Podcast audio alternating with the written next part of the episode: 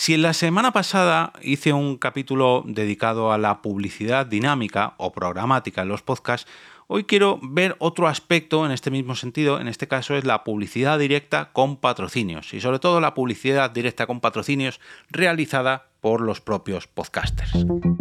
Te damos la bienvenida al otro lado del micrófono. Al otro lado del micrófono. Un proyecto de Jorge Marín Nieto, en el que encontrarás tu ración diaria de metapodcasting, Metapodcasting con noticias, eventos, herramientas o episodios de opinión en apenas 10 minutos. 10 minutos.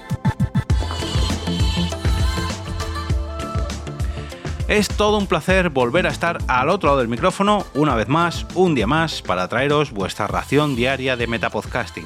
Yo soy Jorge Marín y este es el capítulo 829, ni más ni menos, ya son muchos, pero que muchos días al otro lado del micrófono.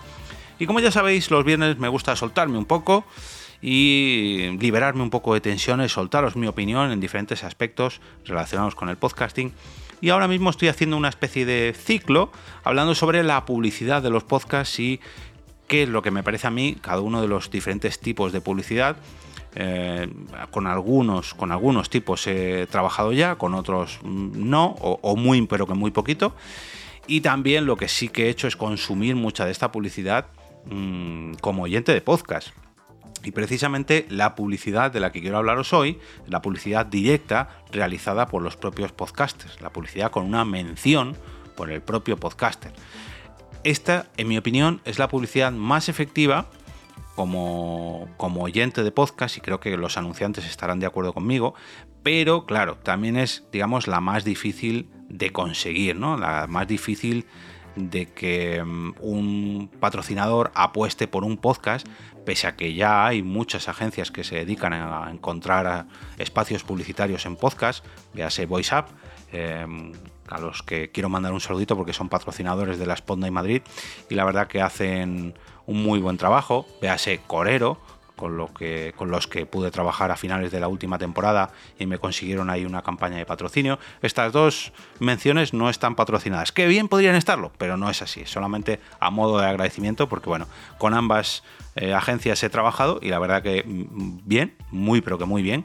También he trabajado con algunos patrocinadores, digamos, de manera directa a través del coffee o a través de un email que me han escrito a jorgemarin.eov.es o a contacto jorgemarinieto.com.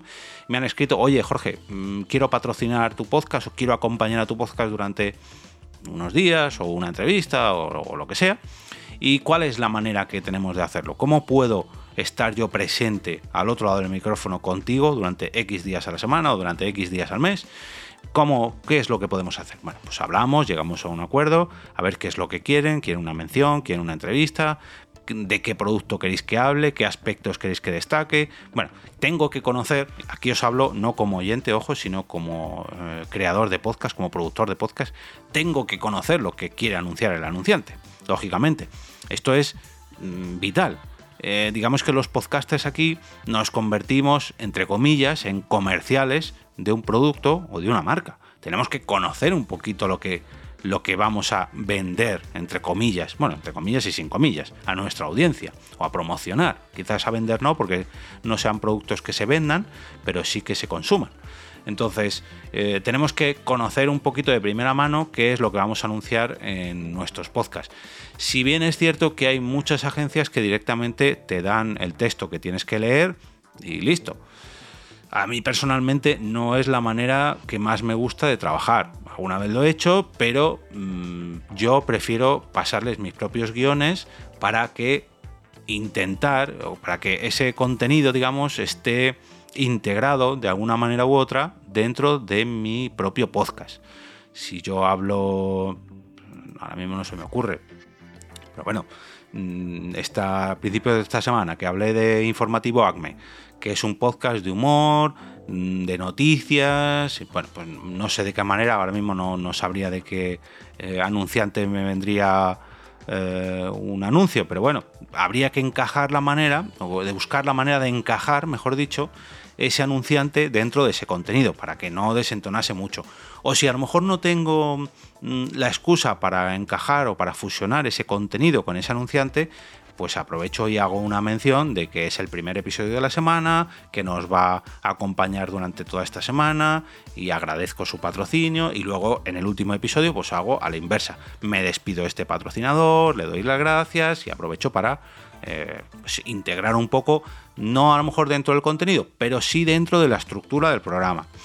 Y yo creo que esta es la mejor manera de que un podcast eh, esté dentro, esté cohesionado eh, perdón, que un anunciante esté cohesionado con el propio podcast y así va a resultar bastante más efectivo.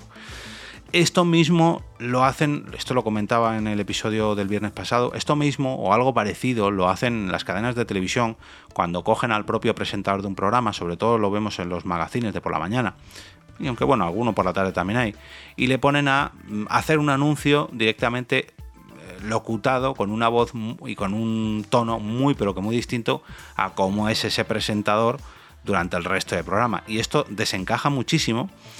Eh, yo he visto a lo mejor anuncios que aparecía uno de los colaboradores del programa y ese colaborador en concreto estaba de vacaciones esa semana. Con lo cual, si eres una persona que se fija un poco, ves que lo han grabado en otro momento, que a lo mejor hace una semana que lo han grabado, y que no encaja, ¿no? Porque sabes que esa persona no está ahí. Por otro lado, ves que no tiene nada que ver el mismo tono, que, que no bueno, no es que no sepan, sino que se nota demasiado que está leyendo un anuncio que le han dicho que, repita. Yo al menos intento que no se note tanto, o al menos esa es mi opinión, no sé, me gustaría eh, que me dejaseis vuestras opiniones sobre alguno de estos anuncios que he realizado yo y ver si se diferencia tanto de cuando estoy haciendo el propio episodio. Mm, a lo que voy es que como oyente a mí personalmente me gusta mucho más esta publicidad y si encima esa publicidad tiene que ver con el nicho del propio podcast, mejor que mejor. Si yo estoy escuchando un podcast sobre... Mm, mira, uno que por ejemplo me gusta muy bien como lo hacen es Tirada Larga, un podcast sobre running, sobre deporte, sobre ciclismo y ellos en multitud de ocasiones pues hablan sobre eh, relojes para correr, sobre bicicletas, sobre ropa para hacer deporte, no sé, se buscan patrocinadores relacionados con su propia temática. Y yo reconozco que, hombre, no estoy comprando productos todos los días, pero alguna cosa sí que he comprado, porque es algo que me interesa, es un match con el oyente ideal. Aquí, cuando me ha venido alguna publicidad, ya sea de una plataforma de podcast, de otro podcast, de algo relacionado con el podcasting, como, no sé, cursos de locución, cursos de podcast, yo qué sé, eventos relacionados con el podcast, yo creo que eso puede ser interesante no solamente para los oyentes, sino incluso para mí. Y, yo, cuando tengo que hacer ese anuncio, cuando tengo que exponer ese producto, lo hago con sumo gusto, porque creo que puede interesar a mi audiencia. Y, yo creo que ahí es donde está la clave, que los anunciantes deberían buscar, igual que los propios podcasts, y ahora voy a la parte negativa, deberían buscar mm, los patrocinadores que concuerden con su contenido, porque eh, la conexión con sus oyentes va a ser ideal. Y vale, sí, los oyentes pueden pasar para adelante 10, 20, 30 segundos, un minuto y saltarse esa publicidad. Pero si el podcaster es listo y la integra dentro de su contenido, el oyente no, al oyente no le va a molestar. incluso a veces le puede incluso agradecer al podcaster que haya conseguido ese patrocinio porque es contenido que le puede interesar. No son los típicos anuncios dinámicos de los que os hablaba la semana pasada, de productos o servicios que no tienen nada que ver con, con, el contenido de un podcast. Si yo ahora mismo hiciera un corte aquí y os anunciara, no sé, colchones, chicles, pues hombre, no voy a negar que si alguna vez me viene un anuncio de colchones o chicles, pues yo intentaré de alguna manera relacionar que duermo muy bien en esos colchones mientras escucho mis podcasts favoritos antes de dormir. O que antes de aclarar mi garganta para grabar los podcasts, me tomo uno de estos chicles porque mi garganta se queda fresca. No creo que rechace estos anuncios, pero intentaré colocarlos dentro de mi contenido, intentaré adaptarlos a mi contenido para que tengan algo que ver con el podcasting. No sé, todo es buscarlo un poquito. La, peor parte de este tipo de publicidad es que es la que más cuesta encontrar, sobre todo cuando lo estás haciendo por ti mismo. Si te pones en contacto con agencias como VoiceUp, o como Corero, como Julep, que se pasó por aquí también a finales de la temporada pasada, ellos te hacen este trabajo y te buscan estos, estos anunciantes. Pero aún así, aunque ellos te los busquen, no es fácil. No es fácil porque luego también los anunciantes, lógicamente, pues quieren apostar por, por, podcasts que tengan muchas descargas, porque eso se traduce también en muchos impactos. Pero, en mi opinión, como decía, creo que lo, ideal es que eh, esos podcasts tengan un nicho más concreto y que ese nicho esté acorde con el propio anunciante, porque creo que el, impacto o el ROI, el retorno, va a ser mucho mejor aunque el número de descargas sea, sea más bajito, pero el retorno creo que va a ser mucho mayor en proporción. Pero esto todavía... Mm, ahora las agencias, sobre todo las agencias que conocen cómo va esto el podcasting, ya lo están entendiendo. Pero los anunciantes todavía dicen, a ver, ¿cuáles son los 10 podcasts más escuchados en España? Pues ya está, pues quiero apostar por esos 10 podcasts. Lógicamente, todos los anunciantes se pegan por esos 10 podcasts y las tarifas suben, pero es como todo. Sin embargo, los podcasts más pequeñitos, que pueden ser a su vez mucho más efectivos, a lo mejor estas agencias deberían fijarse en podcasts más de nicho, aunque sean más pequeños, y sobre todo hacerle entender a los anunciantes que pueden apostar por ellos, incluso de una manera más económica, pero a la vez más efectiva. Pero bueno, esto es una reflexión que, me daría para largo y tendido. De hecho, este podcast también ha sido largo y tendido. Creo que ha, ha sido. ha durado más que el de la temporada pasada, pero creo que el tema lo merece.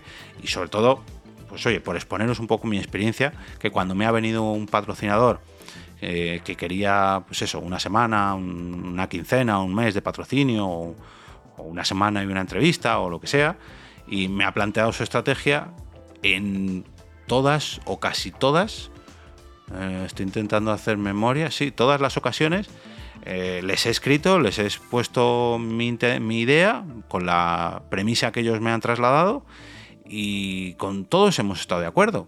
Y como veis, bueno, si sois oyentes de hace tiempo, por aquí han pasado no muchos, muchos, muchísimos eh, patrocinios, pero hombre, pues no sé, tres o cuatro por temporada caen.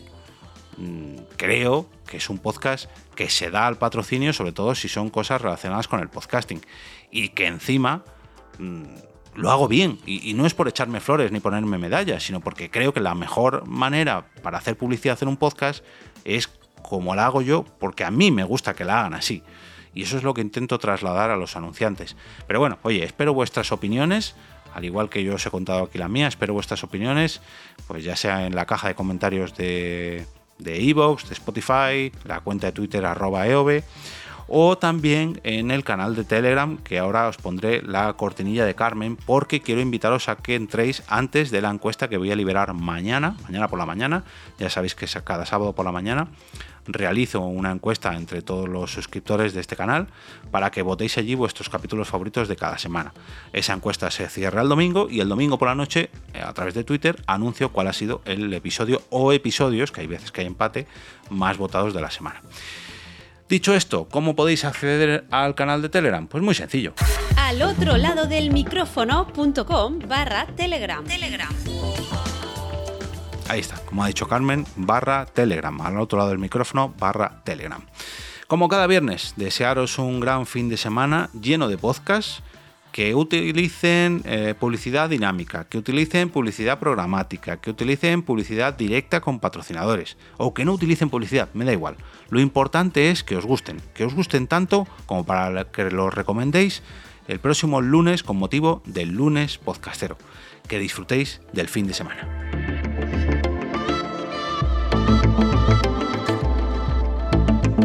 Y ahora me despido y como cada día regreso a ese sitio donde estáis vosotros ahora mismo, al otro lado del micrófono.